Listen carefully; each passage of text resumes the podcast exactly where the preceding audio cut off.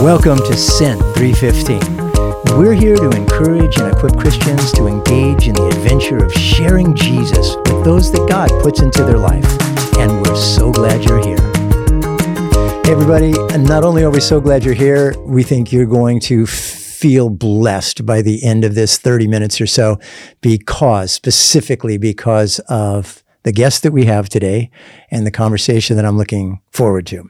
Matt, I got to tell you, we have Drew Miles with us today. Hello, Drew. Sweet. Hey guys. Glad you're here. Drew Miles is one of the very, very few people in the world that I think doesn't need to listen to our podcast. Why is that? Uh, well, it's because he is already fully activated. Drew has been sharing Jesus with people for a long time, and he does it the way God made him. It's evolved, and that's one of the things that I want to talk with you about.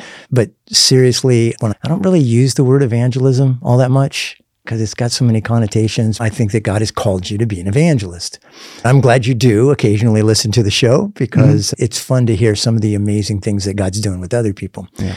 So, Drew, I would like to hear, I, I know a lot of it, but I would like you to share your background, how you came to the Lord, how you started sharing your faith, and all of that. So, open up and tell everybody, be transparent.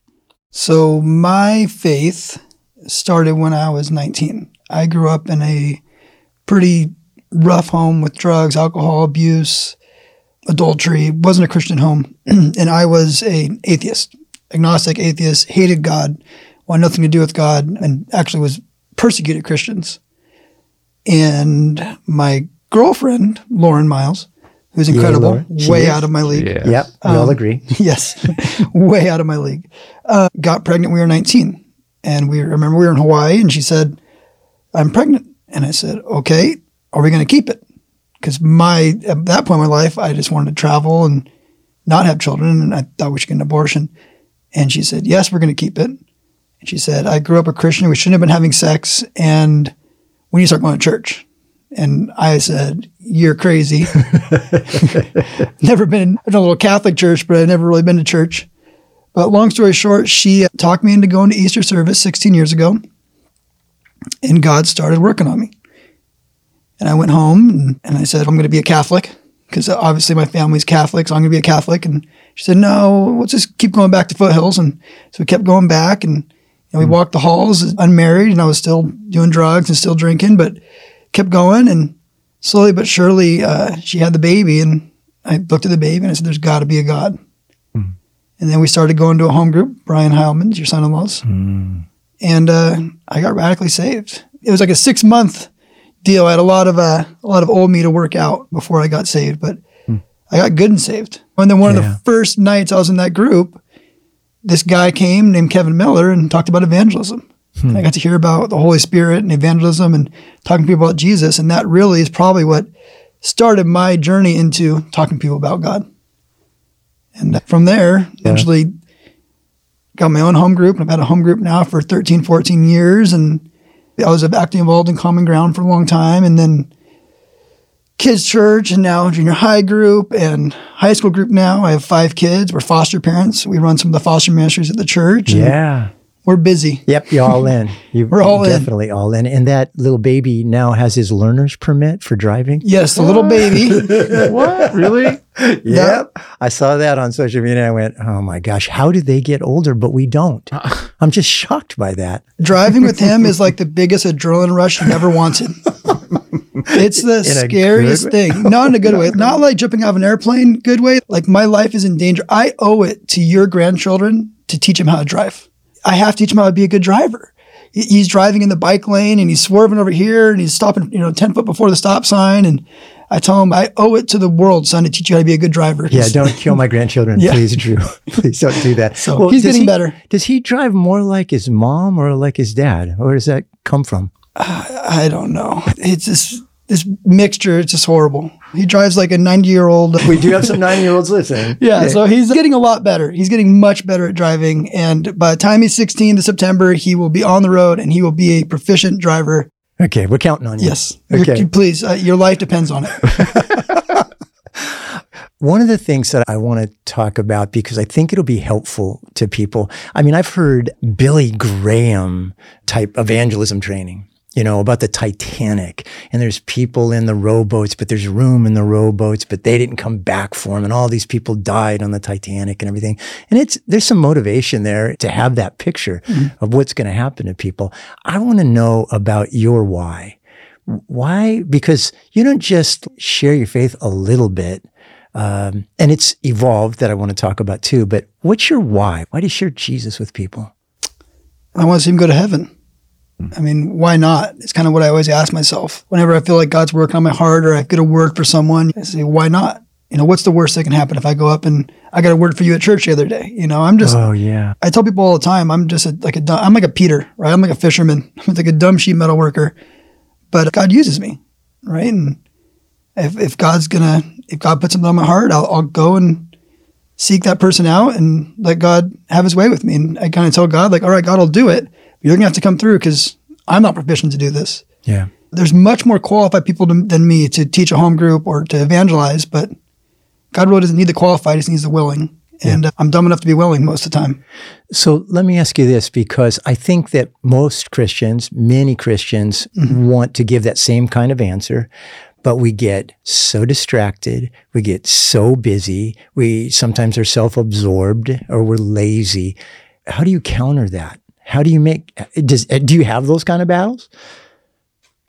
Yeah, I don't like regret, right? So I hate the feeling of what if I didn't say something? So I always just feel like I have to say it. And sometimes it sticks. Sometimes I end up with someone getting radically saved or they're going to church with me. And I talk to people all the time and they're like, oh, no, you did this and it changed my life. And I had no idea at the time I was going to change their life. I had no idea the course God was going to take with their life if I just went up to them and said, hey, Jesus loves you. You know, you want to go to my home group. But uh, sometimes you do it and something sticks. It's so funny because when we were talking about it, it sounds so simple, right? It really is simple. It, really it's- sounds it's, really simple. it's it's not. I think that's my thing. Is it's not as complicated as we want to make it. Right? Like we're not. I'm not Billy Graham. I'm not Mike Van Meter. I'm not Neil Hoffman. Like I like I I pray and I'm very simple. I evangelize. I'm very simple. You're never going to see me try and do some elaborate evangelism trick because that's not me. I shouldn't say trick, but you know what I mean. That's not me. It's just it's just I taking love it yeah, too. like a, like a podcast. yeah. it's just if I see an opportunity, I'm just going to try and capitalize on that opportunity in that moment. Yeah. Plant that seed or stick that knife in wherever I can, and eventually, Stick that knife in evangelism. I love it. eventually, so that person's going to come to Jesus. and it's changed as I've seen you grow. And I'm not, and not necessarily grow and mature and become wiser in this stuff as much as I think your approach to it. Mm-hmm. Because some of the stories that we would swap, there's foothills stories. And by the way, one of the, one of the common stories at foothills is Drew Miles walks into a bar with a Bible. Yes, Yeah. it's pretty common. So we, I got on after talking to you, I got on this big evangelism kick, and I was going around, and it was working. I was leading people to Jesus and getting people to go to church and me, getting people to go to home group. But we decided, myself and I got Joey Vanderbilt saved. Yo, Joey. So and Joey, he's built like a brick house. He's sure giant, and we led him to Jesus after a couple of years, and he was all fired up. Yeah. So I'm like, hey, when you get a new Christian, they're dumb enough to do anything, right? They just want, you get saved and you want to lead everybody Jesus. You're just screaming from the rooftops because when you get good and saved, you know you're going to heaven. You want mm-hmm. everyone to experience what God's doing inside of you. And the only way for them to experience it is to actually accept Jesus. Other than that, they look at you and think you're nuts. yep. So we went down to Main Street in El Cajon, went into a bar and we sat down with our Bibles. And people were laughing at us and, you know, what are you doing? And Hold on a second. Joey Vanderbilt's biceps are about 30 inches. People are laughing at Joey. Oh yeah, I mean, it was weird because we're in a bar. Yes, I mean, this is like we went to a bar like not like the middle. Of, we went to a bar like ten o'clock at night. It's like a pop in bar, like a real bar. And we're sitting there with the Bible, and uh, there's a guy across from me at a table, and uh, he's looking at us, and I said, "Hey, can I talk to you about Jesus?" And long story short, this guy was a pastor out with this woman for the first time that wasn't his wife, Oh, wow. Jesus. and we ruined their date. you sure did. We prayed with them, and he went home. Oh, Lord. That's So awesome. I didn't just- know that part of the story. Yeah, he was out for the first night, cheated on his wife for the first time, and we were there with the Bible in this bar. Just two dumb kids. We were 19, 20 years old, you know, and Oh, Jesus. talked to him about God, and he uh, ended up ruined his date, ruined all of his evil plans. You know, whenever I hear stories like that, I always wonder about the other guy's version of the story. Hmm. So here I was, man, oh man, oh man, and these two guys walk in with a Bible, you know, and that Jesus would love him enough to intercept. That's what I heard. yeah. That's what I heard. he cared enough that he was going to send a couple of knuckleheads in with a Bible that just changed the trajectory of his night and maybe his life. Mm-hmm. Mm-hmm. That's crazy. That's a great story. So it was like that a lot fireworks and stories that are really exciting and everything. Has that changed for you now? Yeah, it's changed a lot. The problem with that kind of evangelism is you never get to know the outcome. Yeah. Mm-hmm. And we can sit here and hypothesize of what happened with that guy. But with me now, it's become more strategic, more opportunistic, and more, I have to get my hands a lot more dirty. It takes a lot more time, Okay. right? So I might go and talk to somebody, and invite them to my home group, and then spend the next three or four years with them, discipling them and changing their life, right? And actually discipling I'm not just throwing the seeds and hoping they spread or hoping they grow, lead them to Jesus, and now help disciple them. And that's been probably the most effective way we've evangelized my wife and I within the church now is just being active with people. Yeah, and you know, I, I think it's really important. It's more about relationship mm-hmm. and it's certainly an investment. And for some people who have that kind of testimony, yeah, I used to be a street preacher, preacher. I used to be Chuck Hicks on the street corner with miracles happening, and I'm not like that anymore. So the Lord is like not pleased with me because this isn't the all fireworks stuff. But you know what? There are a lot of people, I think, who are listening who can say, Oh, you mean I really am still serving the Lord, mm-hmm. even though it's not all like shiny fireworks kind mm-hmm. of thing? But it does, it, it sounds like it takes more work. Yeah. But the results of it, the fruit of it, my gosh. And evangelism doesn't have to be street corners and stand on a soapbox. Evangelism can be just coming along somebody inside someone in the church and just preaching them, to them and praying with them and take them under your wing and bring them to your house and feeding them dinner and leading them to Jesus. Yeah. Or bringing them back to Jesus or Yeah. reconciling their marriage. I mean, evangelism doesn't have to be just walking out on the corner and shooting a shotgun, you know?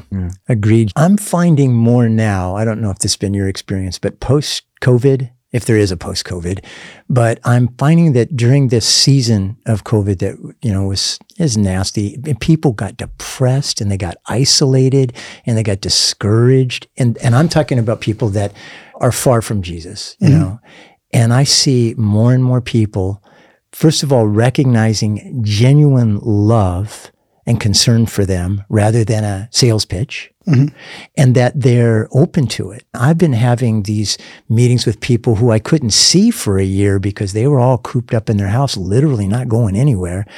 But they're listening because they're hearing the genuineness of the message, like mm-hmm. straight from the heart. And it's just, I think there's a huge harvest right now for people who are willing just to enter into the conversation and really, like you say, get your hands dirty. Yeah, there really is. Can I tell you a recent evangelism story? I'd love to. Yeah. So I go to the gym over here every morning, four in the morning, and there's a trainer, and he's a new trainer. He's like 28 years old. His name's Tim. Hi, Tim. Hopefully you Tim. listen to this. And he's always like, you could tell he wants Jesus. And he's talking, he's telling these stories. There are these stories like, you know, I was really depressed yesterday, but then this lady smiled at me, and I felt good, you know. And so I started. I was like, I felt like God saying, "You're gonna, you're gonna lead this guy to the Lord, bring him to church." So I started planting seeds in this guy. And one morning he's telling this long story, kind of motivational story, but about some bad thing happening in his life. And I look over, I work out with Derek Car- Cardinale and another woman named Marissa from our church. And I said, Hey, I'm going to invite the guy at church, going to go with us this weekend, watch. And they're like laughing at me. No, he's not. I said, No, watch. So we get done. And I said, Hey, Tim, I go to church at Foothills over here. You're going to go to church with me on Sunday, okay? He goes, Okay. And they're looking at me like, I can't believe you just did that. I'm like, the fields are ripe for the harvest. Sometimes God gives you one, and that's one that God gave me. Wow. So he went to church with me that Sunday, went forward, got prayed for, and he had, he's been back eight weeks. So he's been back eight weeks in a row going to church at Foothills, and all I had to do was say, "Hey, uh, let's go to church this Sunday." it wasn't Yeah. hard. I mean, if that doesn't motivate you, I don't know. what Yeah, does. because they're out there. It, it's like, in my mind, you look at a ripe harvest, you're not going to walk away from it. Mm-hmm. And it isn't, you're not, it, it, it, what does it cost? Right? Mm-hmm. Yeah, it- you have to ask yourself, what's the worst that's going to happen? That's what I ask myself every time I pray for somebody, every time I evangelize. And in my mind, the worst that's going to happen is they're going to go to hell. And that sounds harsh. People don't want to hear it. But the worst that's going to happen is Tim's going to go to hell. He's not going to know Jesus. The best thing that's going to happen is Tim's going to say yes. He's going to go to church from this Sunday and he's going to be at church for eight weeks. Well, I asked him to go to church and now he's going to church. Or I could have did nothing because I was too afraid because I didn't want to offend Tim. We live in this woke world where we can't talk about Jesus anymore. And uh, now he's going to church with me. So I'd rather than do nothing, he's going to church. It's incredible. Yeah. And there is a an adventure in that style, in that lifestyle of just looking for the opportunities, listening to the Lord, and then taking action that that changes a Christian's life. It changes it completely in my mind. So it goes from looking for the opportunities. You're in partnership with the Holy Spirit, and it's an mm-hmm. amazing, amazing thing. I didn't even remember teaching at Brian's home group and the fact that mm. anything that I might have said to you encouraged you or or got you going, that blows me away and, and humbles me. Changed It my life. absolutely does. Mm. Yeah. It's that's exactly you just you never know when you're going to plant a seed Yeah. by doing something. Changed my life, and I'd never forget it. Okay, so let me ask you this. Let's say, and you do this because you disciple people and you mentor people and you grow them up. That's what a home fellowship pastor does. Mm-hmm. And Brian is one of the best. What would you say to a young man about entering into a lifestyle of, of saying yes to the opportunities? What would you counsel them? What, somebody's listening right now that needs to hear what you would counsel them in. How do you get started? How do you do it? How do you not be discouraged by l- lack of success or looking dumb or whatever? What would you tell them? that really it's not you, it's the Holy Spirit. Like going on what you were just saying, I recognize that I am not equipped to to preach and to evangelize, but God is. I, you know, I, I'm I barely graduated high school. I'm a sheet metal worker. I don't consider myself a learned man, right? Like kind of like the fisherman. Yeah, I'm, I'm the fisherman. I'm Peter. All like that's who I relate to in the Bible. But I do believe I, I got saved and I started reading the Bible and I believe every single thing I read in there.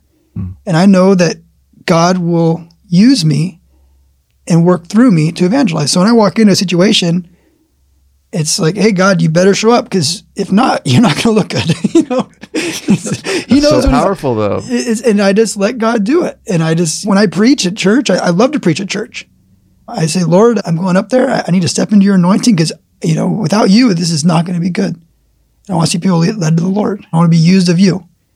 And then God uses me because he doesn't want, I don't want to say he doesn't want to look bad. God never looks bad, but you know what I mean, right? I do. Yeah, yeah. But Because he it- said he would. You know, my, Yeah. my favorite, I say it all, I probably already said on this podcast is God doesn't need the able, he needs the willing, and he'll make the willing able. Yeah. And that's like my, I, I use that. I don't know if I made it up or not, but God, But it's uh, true. It's true. Yeah. He doesn't need the able, he needs the willing. He'll make the willing able. There's so many people who are so much better equipped to do things in the church than me, but they're not willing. Yeah. And I'm probably too willing. Yeah. I had to learn how to say no sometimes. But uh, man, it's just it's intoxicating to be used of God. And I feel like the more you do it, the more you just it just becomes second nature to you. Now it's like if I see someone in the church, I just talk to them about Jesus or walk up and invite them to my home group or whatever it is. And you never know when it's going to stick. I want to take a step in a different direction because I know that this is really close to your heart and I know that you're all in. When you're in, you're all in. Tell me about fostering. Tell me about the, you- you've educated me about foster parenting. There's some other people in the church that are way into it. Tell me about that. Yeah, Brian Howman told me one time when I was like 20 years old, he said, when you're all in, you're all in. And if you want to be a unicycle rider, you'd be a professional unicycle rider.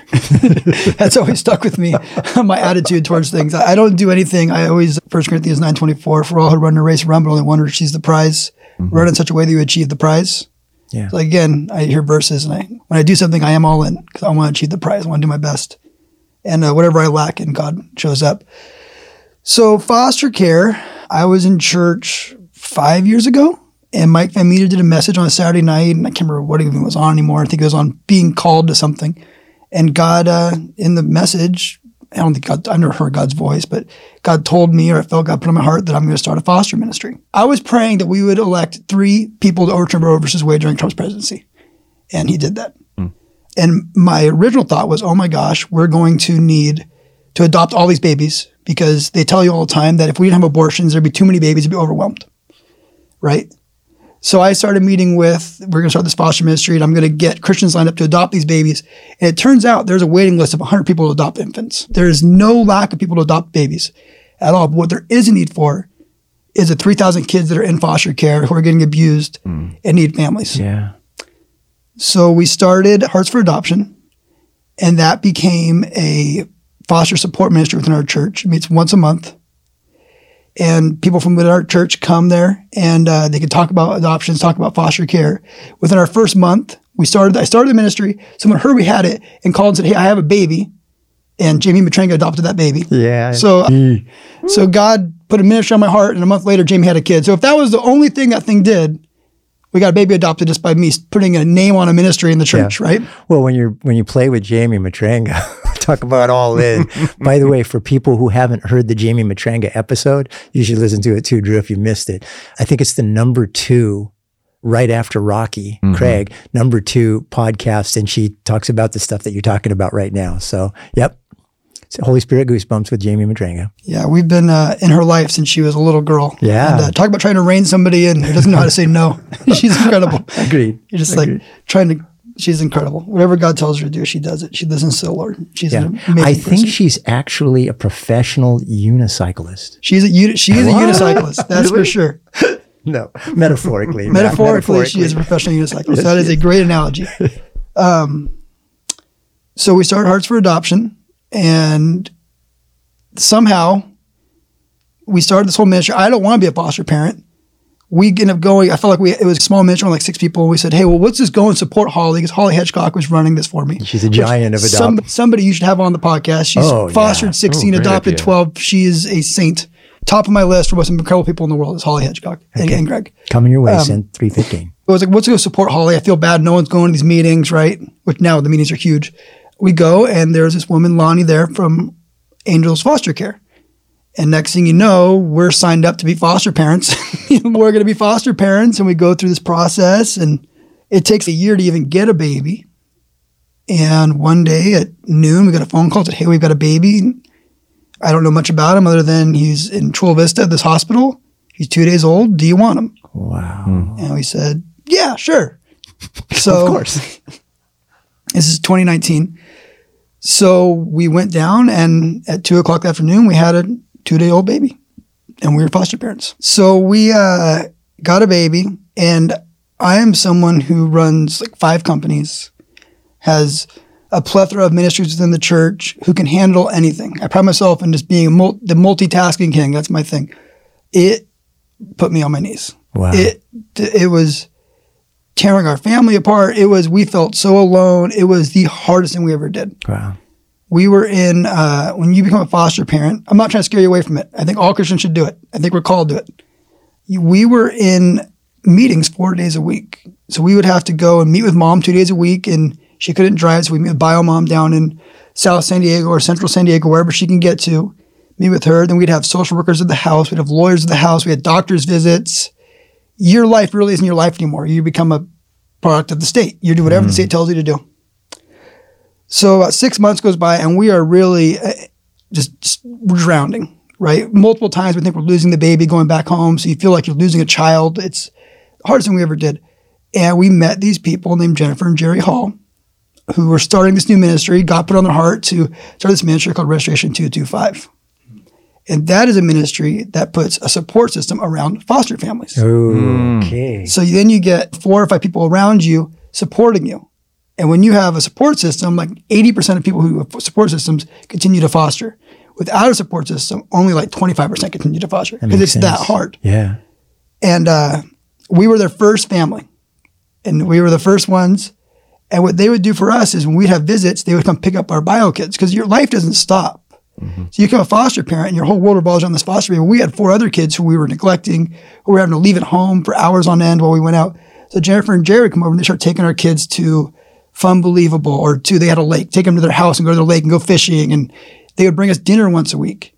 And just having that support changed my life That is so cool. and just having someone to be there and support us and help us, it changed my life. And uh, so, Unicycle, I'm on the board of Restoration 225 now. we are in 70 churches across San Diego. We've helped like 300 children, and uh, we're just getting started. Right on. And Foothills has a foster support ministry because I told you five years ago, God started this thing in my heart. Foothills is going to go into a season of adoptions and season of foster care. I know it for a fact. yeah. And even though it's been five years of setting it up, God's laying the foundations for what God's going to do within our church. And we're mm-hmm. going to see Foothills helping these 3,000 kids that are in need in San Diego.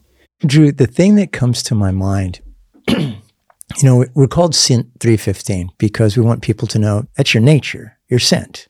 Jesus was sent and he sent us. So that's very clear. But I'm thinking about other conversations that we've had in this room. And, um, you know, Jamie, she's sent. Uh, Jenny Steckler is out there fighting a, a good fight. And I mean, she's at a rally on something that she believes so strongly about politically and then she does an altar call. And this isn't like a Christian meeting. She's just saying, hey, your foundations are shaken. You're scared about what's going on in the world, but you don't have to be. Mm. When I just had this epiphany, this revelation, we're sent. And we're not just sent to evangelize in the normal definition of the word. We as Christians are sent to change the world. Mm-hmm. And if we'll say, I'm in, I'll go. People that talk about the evil in the world, how can there be a loving, powerful God if there's evil in the world? Well, if you feel that way, let's change it. Yeah. Let's mm-hmm. go in and save some babies. Let's go in and speak his truth in love and show people that are, like Paul said, there is a better way. There's a mm-hmm. much better way. I would say that you never know the results you're going to get, right? And, and most time evangelism is a snowball. And you start a foster ministry, and now I don't even know how many children have been adopted and fostered through Hearts for Adoption at Foothills Yeah. and the other church. And the other churches. It- it's just being just starting something and being involved in that. I'll end with a story of my wife. My wife's incredible. We went to kids camp, and kids camp is a beating. Kids camp, we had all the heavy hitters up there, all the moms. You know, is up there, Brooks up there, Erica Steckler's up there, the Clemmies are up there, Dealings are up there. There's just all these heavy hitters are up there, and whoever was going to teach, Lauren was supposed to teach, but she couldn't go because I was going, and I was going to teach. Whoever was going to teach, one of the women got COVID. I don't know who it was. Can't remember. I shouldn't. Whatever. She got COVID. So they called Lauren, and Lauren is bitter. She's like, "You've got all these heavy hitters up there. Why don't you ask one of them to teach?" But she said, "Okay, I'll go and teach." Lauren led ten little girls to the Lord. She answered the call and led ten little girls to the Lord. There's ten girls at that camp. God knew Yep. that she was supposed to teach, Yeah. and she turned it down the first time. And then I'm not saying God did not give that woman COVID, but when she got the opportunity the second time, instead of turning it down again, she took it instead of being, hey, just have Nita do it, have somebody else do it. Right. She went and did it. She led 10 people to the Lord. So I would say this when given an opportunity, you never know the results you're going to get and the lives you're going to change just by taking advantage of it. And evangelism is exponential. When you lead someone to Jesus, they lead someone to Jesus, and oh. it's exponential. Yeah. It just takes one time. And we could go for hours and hours and hours of just the little things that I've done, you've done, people in the church have done that have led to such bigger things. Because you just ruin someone's life. Like they were going to live this life of sin and pain and misery, and you turn them into a Christian, and then they start going out and ruin other people's lives, and they keep changing their lives. And next, thing you know, they love Jesus, and they're all, you know, not, just- not you get it, right? I absolutely get Oh, it. You never It's ex- know it's what exponential. your yes is going to turn into. But this is the thing for me. Um, just for people that are listening, just take the next opportunity. Make that commitment. I don't know if it was when Lauren was teaching, but I have a little 10 year old granddaughter. She asked her grandma from that kids camp, she said, uh, Grandma, is it okay to cry during worship? And grandma goes, Yeah, it happens to me all the time, darling. She goes, Yeah, I've never worshiped like that before in my life. And it and somebody went to camp. Some adult showed up at camp, somebody that could play guitar, somebody that could sing, somebody that could come alongside a young person. I'm just I just I just want to challenge, encourage, you listening to this, take the next yes. Mm-hmm. Take the, I love how you say it, opportunistic. Take the next opportunity that God is giving you because He's gone before you. Just do it and see what happens. Drew, will you pray for the people that are listening? Yeah. Jesus, Lord, I pray, God, that you put a fire inside of your believers, Lord, inside of your followers, Lord, to take advantage of opportunities. Lord, I pray that they can see the fields are ripe for harvest. And Lord, they don't have to be Billy Graham. They can just be who they are. They can just be that fisherman. But when you give them the opportunity, God, that they jump right in, that they don't question you and they take advantage of it because they never know what will happen. Equip them, Holy Spirit, and have your way with them, Jesus. In your name we pray. Amen. Amen. Man. Well, everybody, as you know, one thing we are absolutely committed to is you understanding that you are sent to a world that desperately needs your yes.